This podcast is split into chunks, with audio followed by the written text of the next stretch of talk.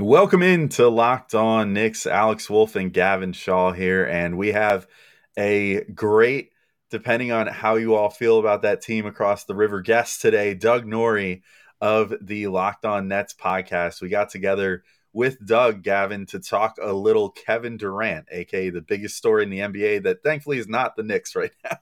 Yeah, the latest on Durant, how Doug thinks they will ultimately handle it. And could there be a Kevin Durant trade to the Knicks? It's a long shot. We'll tell you why right now on Locked On Knicks. You are Locked On Knicks, your daily New York Knicks podcast, part of the Locked On Podcast Network. Your team every day. And I think we see Willis coming out. There he comes right now.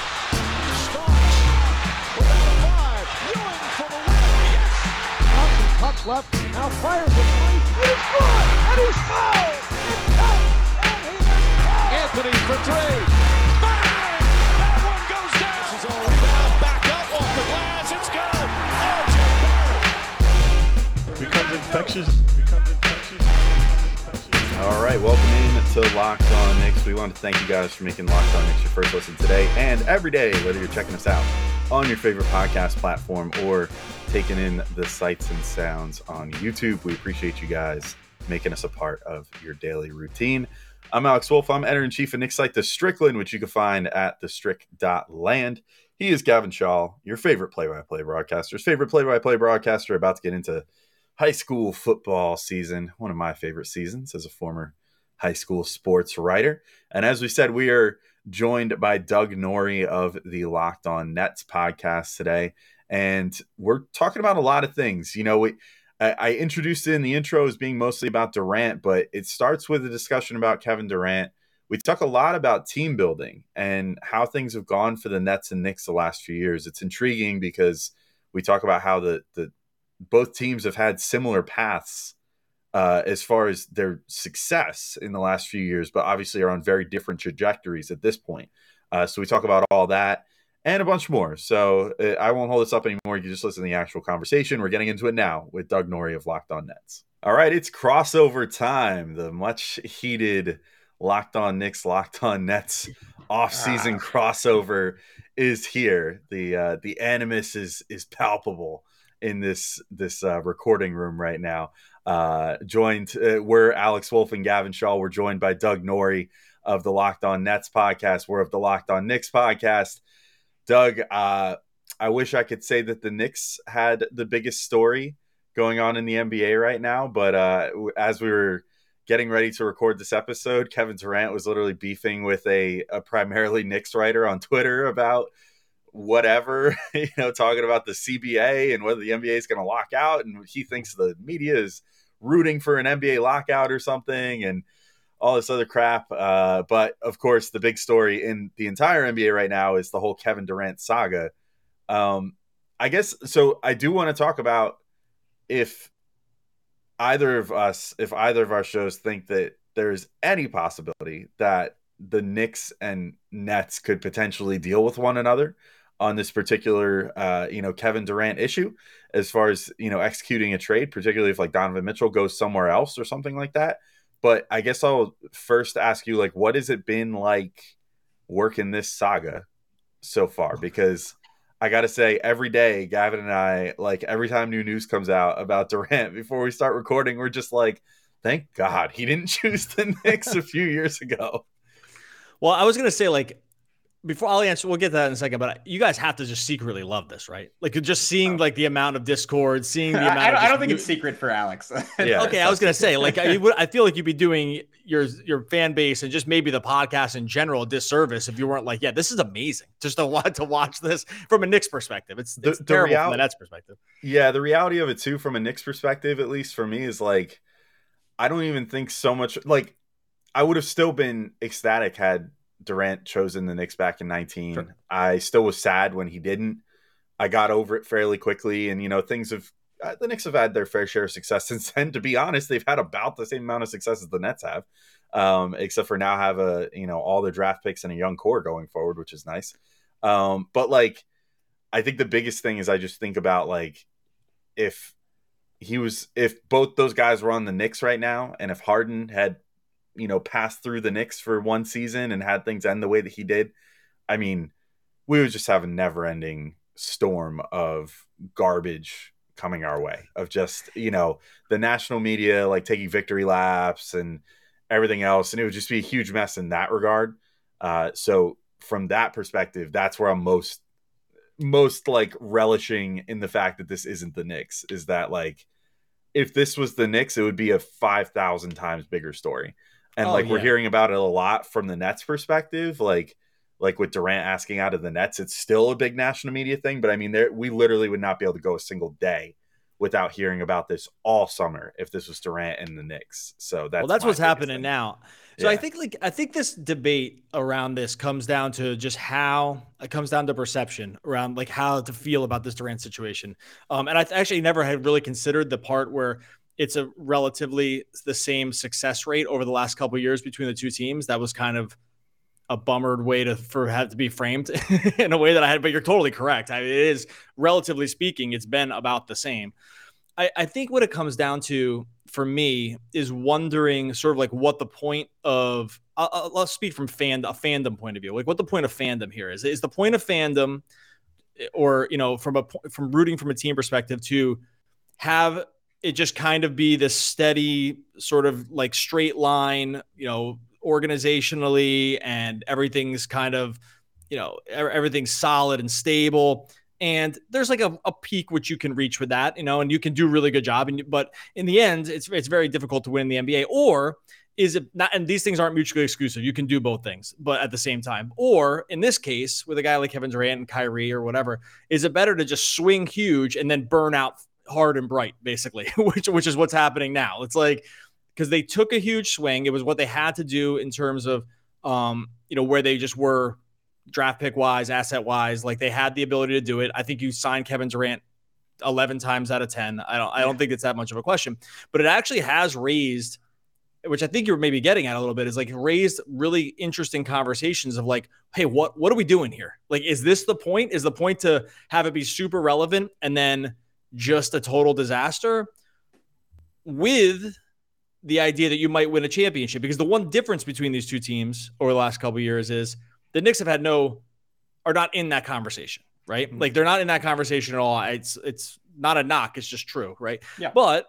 so is it better to not be in the conversation, but have things on this like nice steady trajectory up, you know, nice moves, nice draft, couple nice draft picks, a nice free agent signing or two, and have it be like that? Or is it better to just absolutely go for it, knowing that if it doesn't work, you're going to be in the situation where the next Nets are right now, which is just sitting on 18 different landmines, like trying not to move and just explode one of them and have the whole thing go up. So I, it's, I'm not sure actually. like I'm not sure. I don't know Yeah. what you guys think because th- I think it's really just the it's the trajectories are to- totally different right now. No, and I think it's it's so interesting because I, as I as I try not to remind people on this podcast, used to host Locked on Nets, and a- as someone who was an avowed Nets hater my whole life, I grew to really like the teams. Part of it was that the, the broadcasts were so great. I loved Ian Eagle, loved uh, Ryan Ruocco, Sarah Kustok. Um, they, they made it so much fun, but the team itself was just extremely likable. I mean, they they built themselves up. I mean, it's kind of what the Knicks have had to do um, the last couple of years, like from from the worst like depths you can be in in the NBA. No picks, like no discernible future, a promising market, but like clearly like the second team in that market to a team that was totally dysfunctional, and yet just through like shrewdness for a GM, like who knows, like maybe we'll get fired, maybe we'll still be around. Like he he was able to pull that out, find Spencer Dinwiddie out of nowhere, find Joe Harris out of nowhere, get D'Lo on the cheap, Jarrett Allen in the 20s, Caris LeVert in the 20s, on and on and on. It was a brilliant rebuild. And on one hand, when when they first um were, there was talk that they could potentially get Katie and Kyrie, I was like, man, I kind of want to see what this team could be. It's so much fun. And you look at it like objectively, and you and you look, you say, all right, if they had just kept that team together, they would have been really excited about Jarrett Allen at this point. He would have turned out to be an all star.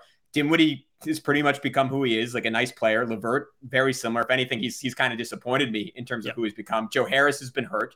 It would have been a team that honestly, like, would be, I would say, behind where the Knicks are now, like like an eight seed, a seven seed, like, and, and played fun basketball and like the collective cohesion that those guys had would have been a lot of fun. But like, it stops being cute at a certain point, right? So that, that's why, to your point, like, if you're the Nets, you make that swing every time.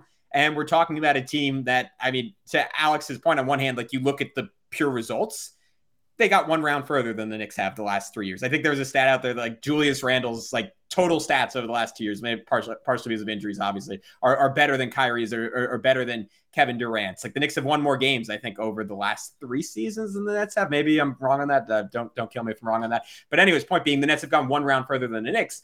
On the same hand, one of Kyrie or Harden doesn't get hurt a year ago in the playoffs, and the Nets the Nets win the title because they they were playing the team that ultimately won the championship and down two Hall of Famers pretty much won that series anyways. So I, I think you, to your point, you take that chance every time. But where where do you think? I mean, you you were just kind of like debating it internally. Like, do Nets fans feel like this total sense of dread now, or is there this idea like, look, we trade KD, we get a massive package back, we trade Kyrie, at the very least, we get a couple of first round picks.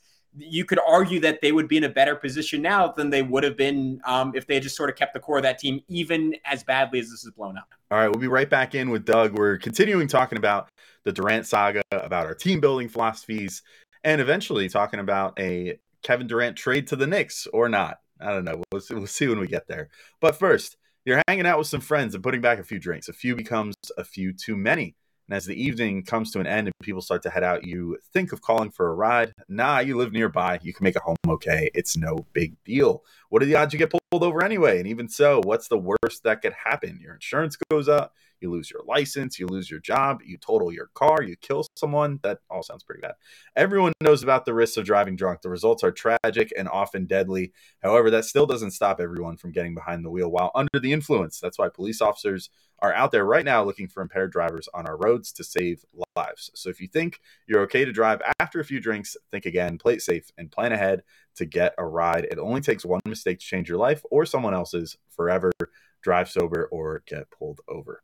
Yeah, I mean, I'm all I I I really don't play any revisionist history here. I, I, was fans of all those moves at the time. I still am. It did not work out, but like process wise, you do that every time. You trade yeah. Caris LeVert and Jarrett Allen for James Harden for two years of James Harden. It's like I know they didn't get two years of them, but they should have uh, in theory, right? So you do that without and the draft picks. I think you do it every time. The ceiling is just too high. You you have a chance.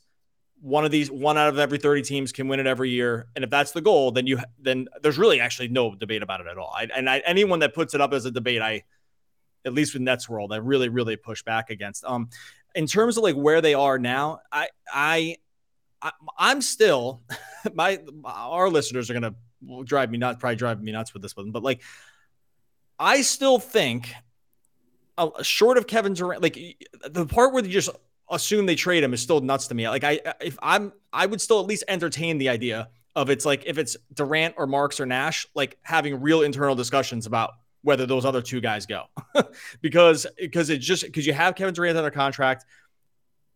If that really is what it is, I don't think that's really what it is. I think there's more to it. So I think that there's, there's like another piece of it. But I do think that gets dismissed a little too early sometimes. Is like, yeah, I know that no one ever wants to cave to the player. No one ever wants to make it so the organization looks dysfunctional, whatever. They're already dysfunctional. Like that ship has sailed. They're not going to, no more function is coming in the building once they trade Durant. Like it's already completely dysfunctional. So at that point, just keep the player. Um, in terms of like how they would be better or where they would be in a better spot, I still can't really get behind that because it's Durant and he, and there just are so many years left on the contract. And he is just the kind of ceiling player that you need to win championships or at least compete for championships. You oh, need yeah, Doug, one just, of the- just to be clear, I'm saying they could be in a better spot now than they would have been if they'd never signed KD after trading him. I, I think oh, they're clearly after- in a better spot if they keep Durant. Just yeah. Yeah, yeah, yeah. Oh, sorry. Um. Uh, okay. Oh, you're going back. So you go back to the D'Lo age. Yeah, yeah, yeah. Yeah, yeah, yeah, yeah. They'll still be. They'll still be better than that. Sorry to go long winded on the question that you didn't ask, but the yeah, no. I think they're still they're still clearly in a better spot. They were always moving on that trajectory of, and Marks was really good at this piece, right? It's like, and to some degree, like the Knicks have kind of done a little of the same thing, which is like figuring out how to package together other pieces to bring in slightly better stuff marginally on the uptick. Like they've, they've been doing this for years. The Knicks seem like they're doing this now.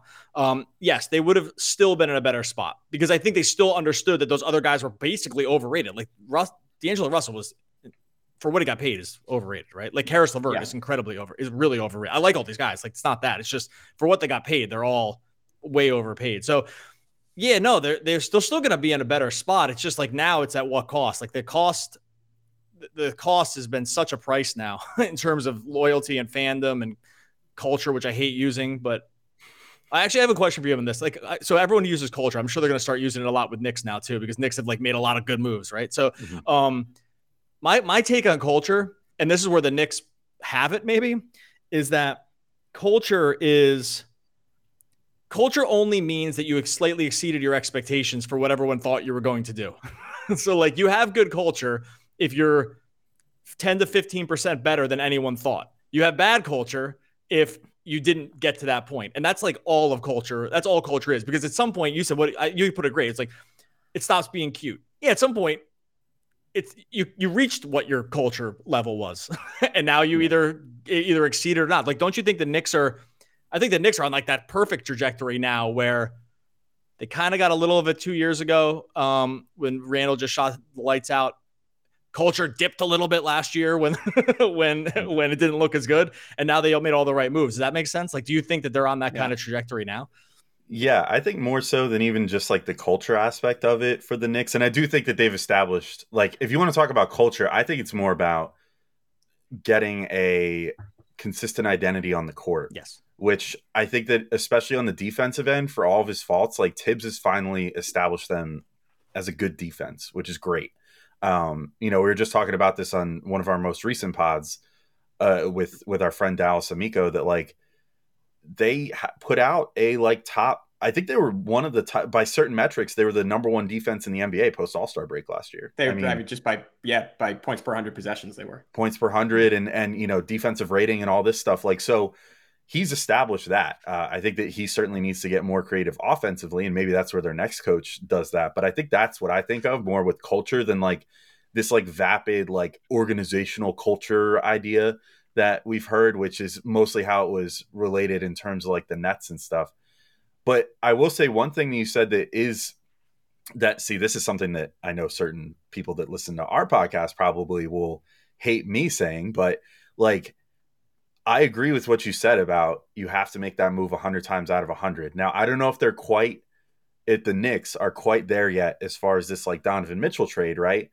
Um, I think that you could reasonably say the Knicks have like another year to think about what's our all-in move going to be, which is why I think they're they're holding out on the Mitchell front and being like, we don't have to give you everything that you want right now, Danny Ainge, because we can just roll this team out here with Jalen Brunson. Right and our fans are going to be happy because we have new blood. We have the best point guard that we've signed in years, you know, about to start for the team in his prime, not like Kemba Walker last year that was like, wow, we signed a guy who was awesome like four years ago.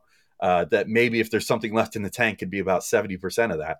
Um, you know, they're signing a legitimate guy on the upswing in his prime that they can send out there. And it, but I agree with you in the sense of I say this somewhat often on this podcast young players and draft picks have expiration dates. Yes. There's a point of diminishing returns on these guys. Like, yep. and people don't seem to get that. People look at the, like with the Knicks right now, it's everybody's like, just trust in the young core, you know, blah, blah, blah. They're, they're all, you know, on their rookie contracts and blah, blah, blah.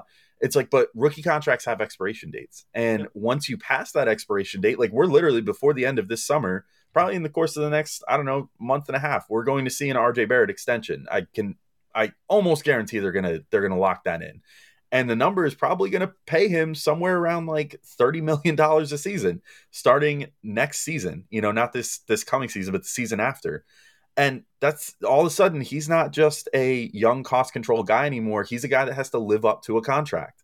And that's going to happen soon thereafter with Immanuel Quickley and Obi Toppin. And then it's going to happen with Quentin Grimes and Jericho Sims and Deuce McBride. Like these things are all going to happen pretty quickly. Um, so I think that that's something that, and and the same thing happens with draft picks too, right? Like a Dallas Mavericks top ten protected 2023 first round pick ceases being a you know a mystery box after the draft passes. Then it's a player, and that player, unless they come out and really prove something, which I mean, I will give the Knicks credit, they've I think turned their late first round draft picks into better players than what the draft pick by itself would have been worth. Like Quentin Grimes, I think is worth a lot more than like the 25th pick in the draft now at this point. Um, but like, you know, there's there's points where these assets become less valuable and people don't understand that. So they think like, oh, the Knicks are sitting on a treasure trove. Just sit on it longer until the right guy yep. comes up. But you, sometimes you just got to make that swing, you know, and I don't I don't fault the Nets for doing what they did. Like I said, I, like I literally opened the show saying like I wanted the Knicks to sign Durant. Everybody did. If anybody says they didn't, they're honestly full of crap. Like yeah, let me let me throw this out there real quick, Alex. Yeah. I think the equivalent of the Donovan Mitchell move was the Harden trade. Like the Durant Sort of, yeah. and Kyrie was just like, yeah, of course, yeah, come on in. Yeah, Yeah, they were short. But the. Harden trade, yeah. I mean, for them, it was to win a championship. For the Knicks, you make the Mitchell trade, and this is probably why they're holding out on not giving up like a Harden level package. Is like, a is he as good as Harden was at that particular moment? I don't think so. Um, and B, you know, where what do you think your ceiling is here if you make this move? Um, and you know, I, I think that that's why they're holding out a bit. But at a certain point, you do have to certainly take that swing because otherwise if the Nets had just stayed the course with that fun young team, they would be paying D'Angelo Russell, Caris LeVert, Jarrett Allen, and all those guys, uh, Joe Harris, like all the Dinwiddie. I mean, all those guys make in excess of $20 million a year now. That's essentially your whole salary cap right there, just between those guys. And what is the ceiling of that team in 2022? All right, guys, we'll be back with Doug one final time to answer the question you've all been waiting for. Could the New York Knicks trade for Kevin Durant? You want to bet on that? There's only one place to go. It's betonline.net. They're the fastest and easiest way to check in on all your betting needs. You can find all your favorite sports and events at the number one source for odds, lines, and games. You can find reviews and news of every league, including Major League Baseball, NFL, NBA, NHL, combat sports, esports, and even golf. BetOnline continues to be the top online resource for all your sports wagering info from live and game betting, scores, and podcasts. They have you covered, and they have you covered for the latest Kevin Durant odds. So Durant's next team, if not the Nets, the Celtics are still the favorite on BetOnline at minus 175. The Phoenix Suns are next at plus 350. You got to scroll way down for the New York Knicks plus 1600, but uh, you'll find out in just a second if that's a good idea. But first, head to Bet Online today or use your mobile device to learn more about the action happening today. Bet Online, where the game starts.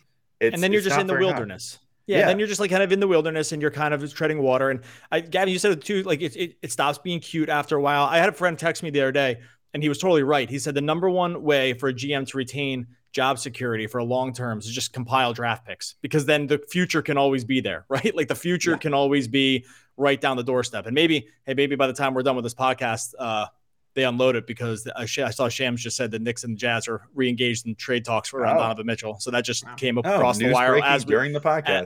as we were doing it. So maybe by the end, maybe by the end, it's all all some of this is moot. Um, but uh, no, no, yeah, I think at like some point, right? Like this is what people fail to understand because people, it's like going back, it's it's like looking at a past relationship, man, woman, whatever you were like, like later when you're in a crappy relationship then and you think back, oh, that was so great. It's like, dude, there was a reason you got out of that. there was a reason before this one you left that other one. It was because there was like not as much upside. There wasn't it wasn't totally there. This is what p- fans sometimes fail to sort of grasp onto is that yeah, that was okay. It was never going to be great.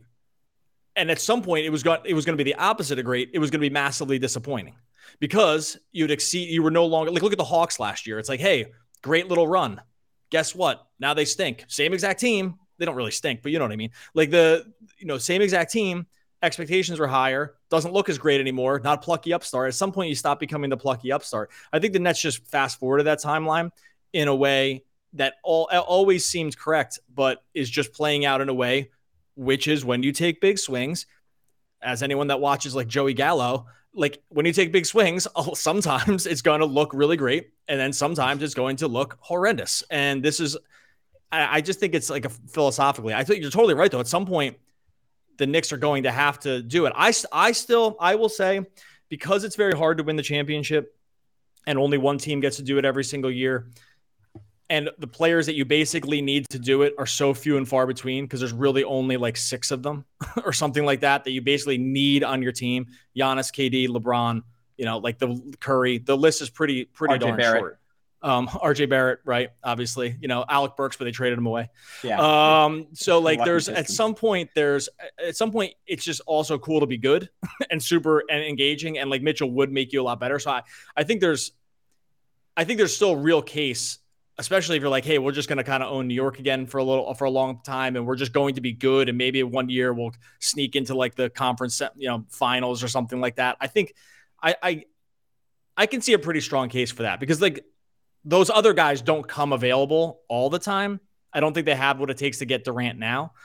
uh, to go back all the way back to the beginning, which was the original question. But I, yeah, I so I think that the, I think there's a case for it, and I totally get the part where, yeah, at some point, you what you do, the worst place you can be. I think this is what you were saying, Alex. Like the worst place you can be as an organization is overpaying like four guys. If yeah. you're overpaying four guys that are your are your four best players, your team is going to be a massive disappointment. And I think that's what most teams want to avoid is that that exact thing. It's like you get married to your own dudes, you overpay them. They're just not as good because at some point everyone in the NBA that's good gets overpaid, except for the very top guys.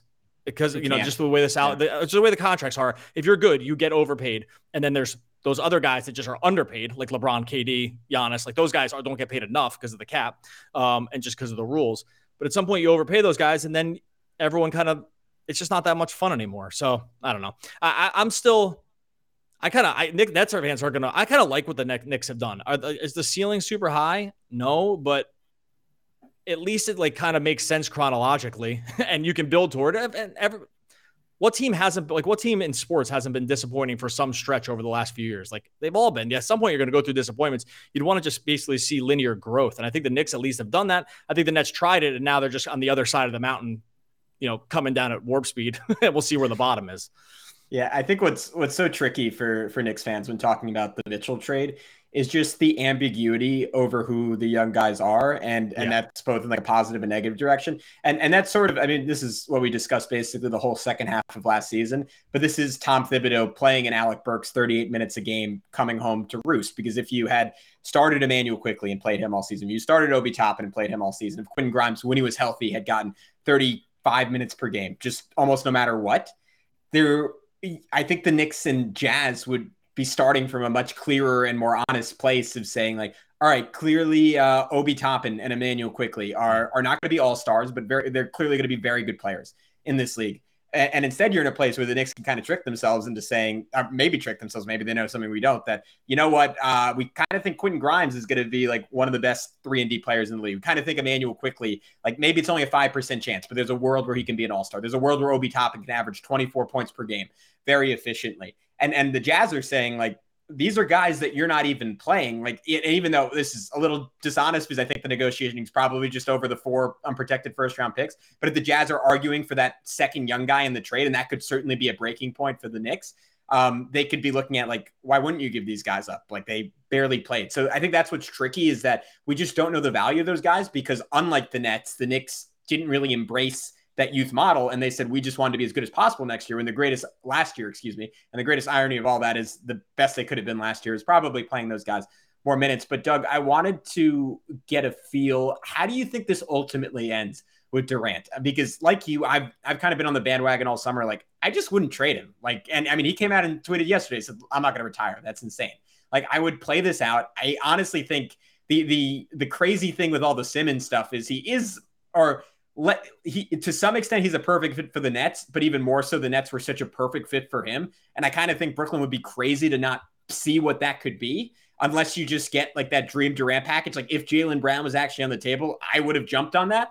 If I was Brooklyn, I'm, I'm dubious that that like the suggested trade was the trade that was there. But how do you think this ultimately wraps up?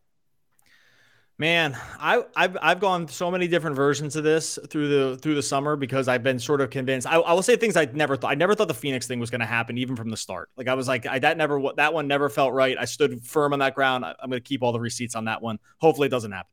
Um, just just because of me. Like I don't yeah, care yeah, right, right, Like yeah. I just I don't want to look bad. Yeah, um, I'm, I'm, a Suns fan, so I'm rooting against. So I don't think I don't think that one goes down just because of the mechanics.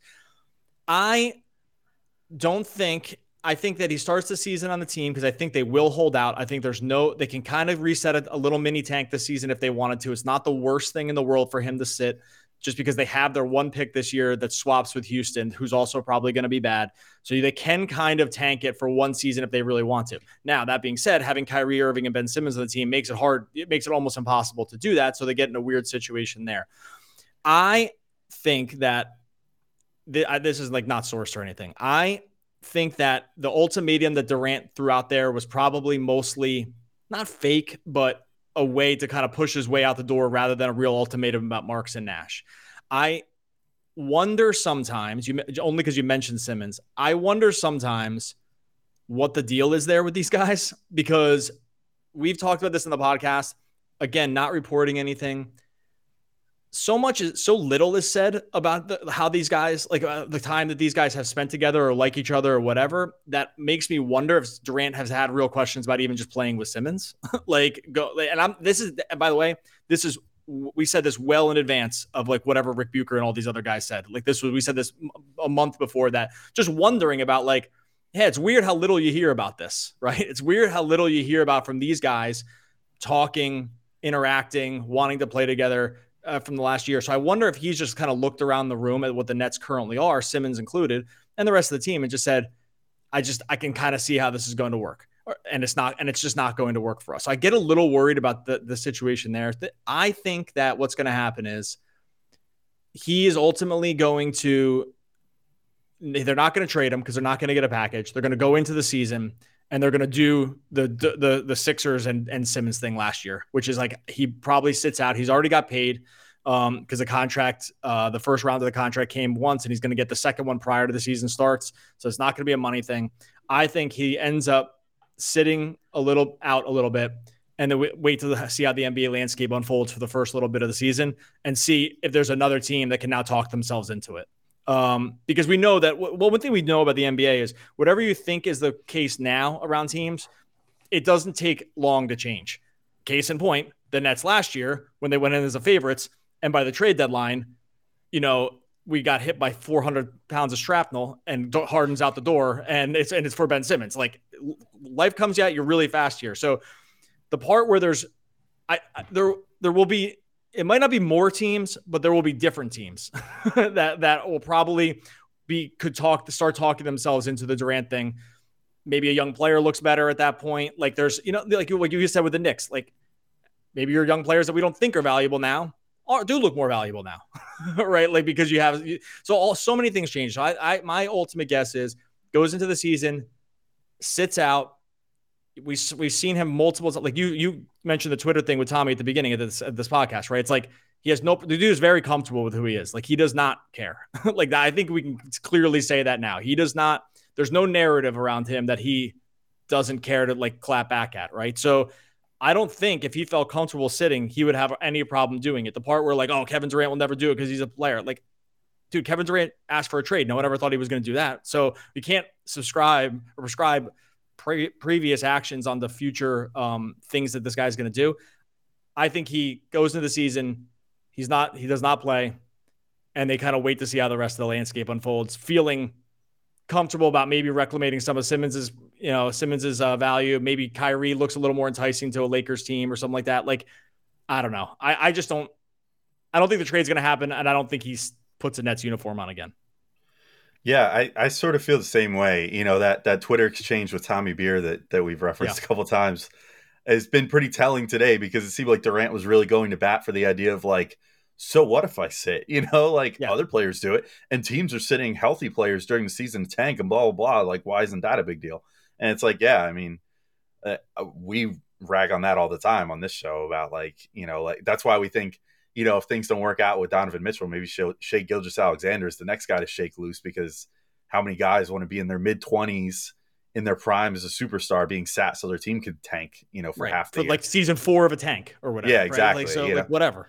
But um, but yeah, I you know I'm I'm with you with the Durant situation. That's kind of my read on it too, and I don't cover the guy every day, thankfully. So I don't I don't know. I probably don't have nearly the the finger on the pulse that you do, but I I feel like it's going to hit that point too where he's either going to sit or he's going to do like the Harden in Houston and just like massively mail it in and like show up obviously not caring and just try to tank the locker room so much that's that... actually the one thing i think he won't do i actually yeah. don't think he'll do that now again i'm using my i'm, I'm going to argue against myself here because i just said oh we've never seen that before so that mm-hmm. that whatever i said before doesn't help my argument there i actually don't think he would do that because i think the one thing we have seen is that I he has tons of pride. It's just not the way fans want that pride to sometimes go, right? Like sometimes fans want that pride to be whatever uniform or whatever laundry you're wearing at the moment. That's what you're most prideful about. I actually don't. I think he has a pretty good track record of saying that actually piece doesn't seem to matter to him too much, right? Mm-hmm. Like because he's going to just go wherever he feels like he wants to go, and he's done that now. Well, he's done it twice, and he's about to do it a third time. So, but I do think like Kevin Durant as the guy, as the player, I I do think he would not do that. I don't think he would come and just half loaf it around the court. I don't think he has that in him. And uh, frankly, I don't think the Nets would want him to do it either because there'd be injury risk and there's other stuff. Like unless they were fully committed to knowing that he was going to come back, I, I don't see how the Nets are incentivized to throw him on the court in that situation because even if he just dogged it, which I don't think he would do, you do kill the trade market by having him twist something, tweak something, tear something. Like there's a lot, there's way, there's so much downside to a situation like that. So I, I will, I don't think that one happens, but yeah, dude, he's just an interesting guy. Like I, I can see why people are. He's a polarizing people I, a guy. I can see why people probably either like can't stand him or just absolutely love it with very little in between because it kind of speaks to probably how you root for the NBA, what you think of like the superstar era, what you think about teams. I think this actually does embody a lot a lot of like how fandom has drawn their lines right now. This one is that like coming to an absolute head. The other ones have just been interesting. You have your Harden stands, your Simmons stands, the guys that kind of people that hang around rooting for a player. This one actually, I think, really is drawn very divisively around how you view the NBA and their superstars because whether you like Durant, you either like Durant and you love what he's doing here, or you just cannot stand him and you think he's everything wrong with the NBA. I'm, I just kind of see both sides. All right, so let's let's wrap on this. Uh, is there where, where, we started? Is there any world where the Knicks or Nets could make a deal? And uh, much to the chagrin of, of myself, Alex, and all Knicks fans, I think if anything were to happen, it would be around Kyrie Irving, just because I don't think the I, I think a Kevin Durant trade would involve RJ Barrett, and I think that would be a non-starter for the Knicks. Um, maybe I'm maybe I'm off on that. And Doug, like, let me know if you think it would get to a point where like the Nets would kind of be like, yeah, we'll we'll just take a ton of picks. To me, that wouldn't be very appealing for them unless unless it was some kind of three team trade that had the Nets getting Donovan Mitchell somehow. Um, because they obviously owe all their pick equity to the Rockets, and the Nets aren't planning on tanking anytime soon. So going all in on that direction seems a little weird. Maybe they would do it just as an asset play and say, "All right, we'll take your picks, we'll take Obi Toppin, we'll take Immanuel Quickley. and and then for the Knicks, Kevin Durant just, I mean, even in a world where they give up no players for Durant, which seems impossible because they just there's just not enough picks in the world for that to happen. Um, I don't think they're title contenders if they got him. And for the Knicks, I think it's much more palatable to have a long runway with a Donovan Mitchell than say you have to be a top three team in the NBA right now to justify trading for a 34 year old Kevin Durant who was uh, incredible for most last year, and a lot of people consider him the best player in the NBA, but maybe showed small signs of slowing down a little bit by the end of the season. Um, so I'm poo pooing my all question, but uh, what, what, what do you think about all that, Doug? Now I don't. Well, okay, I'll, I'll, say I don't think it's. I don't think it is is going to happen because I think the one the money to make it work would probably involve like Randle or whatever, and like I don't think that they have interest in doing that. I will say so. I think the answer is no. I don't think the Knicks really have even the assets to really throw it back. Um, because I think just in terms of what you've heard the Nets kind of wanting, right? Which is a, la the Simmons trade, which they want a, a, big player back, right? You got at least one, at least one really good yeah. established player has to come back. Where I do think it's interesting though is I I do think with this Marks crew, I don't think they'd be opposed. I, I don't think they would care at all if they were trading him to the Knicks. Let me put it that way. Like I don't think that actually. I don't think they care about that part that much. I think that they've shown that they will just trade up if the deal is right, they will trade the guy. It doesn't matter if you know you can take a cab over to see him or not, right? Like I think that they would do it if the Knicks had the right package. They would consider it, and it wouldn't matter to them. There's, and I think that's correct, by the way, because there's just too few teams in the NBA. You can't limit your who you trade somebody to just because of geography or fan bases or anything like that. If there was 150 teams, you could start thinking about it. There's only 29 other teams you can trade with. You are doing yourself a disservice to not think about it because it's a little too close to home, right? So I don't think that I don't think the Knicks piece of it would stop them from doing it. I just don't think the Knicks have the exact stuff they're looking for, which is starting with at least a name recognition player. Whatever we think about RJ, like he's good. I think he's going to be better. Having him be the centerpiece of around Kevin Durant one, I mean, it would be probably really tough for him. The pressure on him would be way, way beyond what it is now, right? Like to have him just be, it's you know, it's hard enough being a high draft pick. If you get traded for Kevin Durant, like you, you're going to have to perform.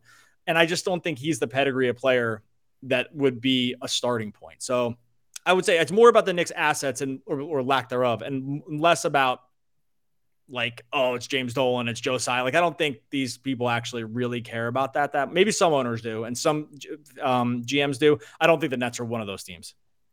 Yeah, I, I'll just quickly say I don't really see them as a as a fit either. Um, I think that ultimately what's going to happen, it, it, like what would happen in that scenario is sort of like what you said. Like the Knicks would try their hardest to sell Julius Randle as being okay, like Julius Randle and Ben Simmons, and you know a built out roster, and now you're going to have a ton of picks. Like you can figure this out. Like both those guys are signed for a long time. They're both pretty much in their primes, you know, like maybe Randle, you know, they can build an offense that's more Randle centric again, which the Knicks, you know, that was part of why he got like really unhappy last year. Um, but that is like a, a 2010 and five player that then, you know, the Nets could sell to the fan base is like, Hey, look, semi reclamation project, but you know, as long as we get his head straight, like Randle's a pretty darn good player. Um, but I ultimately, I think the Nets would be like, eh, you know, like we'd probably prefer someone that's going to meld a little better. Randle this past year proved that he, the shooting was very empty gym centric, it seems.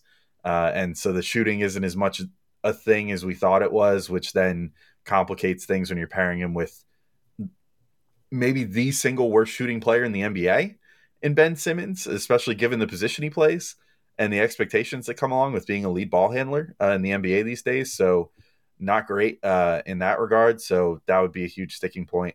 Uh, otherwise, assets wise, I think they stack up pretty good. It's just like if that's the Nets' main thing is they're like we want a guy that we can like immediately turn around and I don't know about contend with, but at least be like a mid playoff seed with again.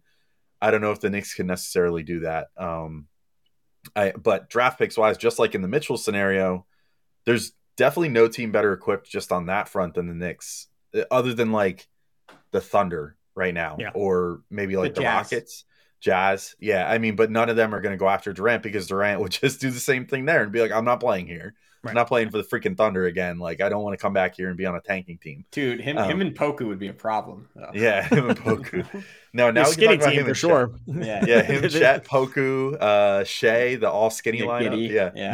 yeah. But um anyway, yeah, that's that's where I'm at too. So I'm with you, Doug and, and Gavin. I, I just don't really think there's a deal to be made here.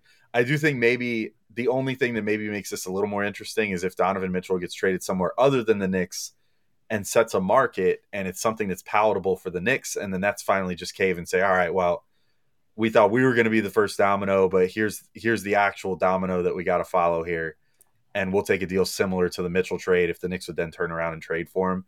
I kind of hope they don't though, because there's no- as we just learned with the Nets, there's no, and as you said, Doug, with the type of guy and player that Durant is, there's no guarantees that Durant's not ju- going to just turn around in a year from now and say, you know, I don't want to play here anymore.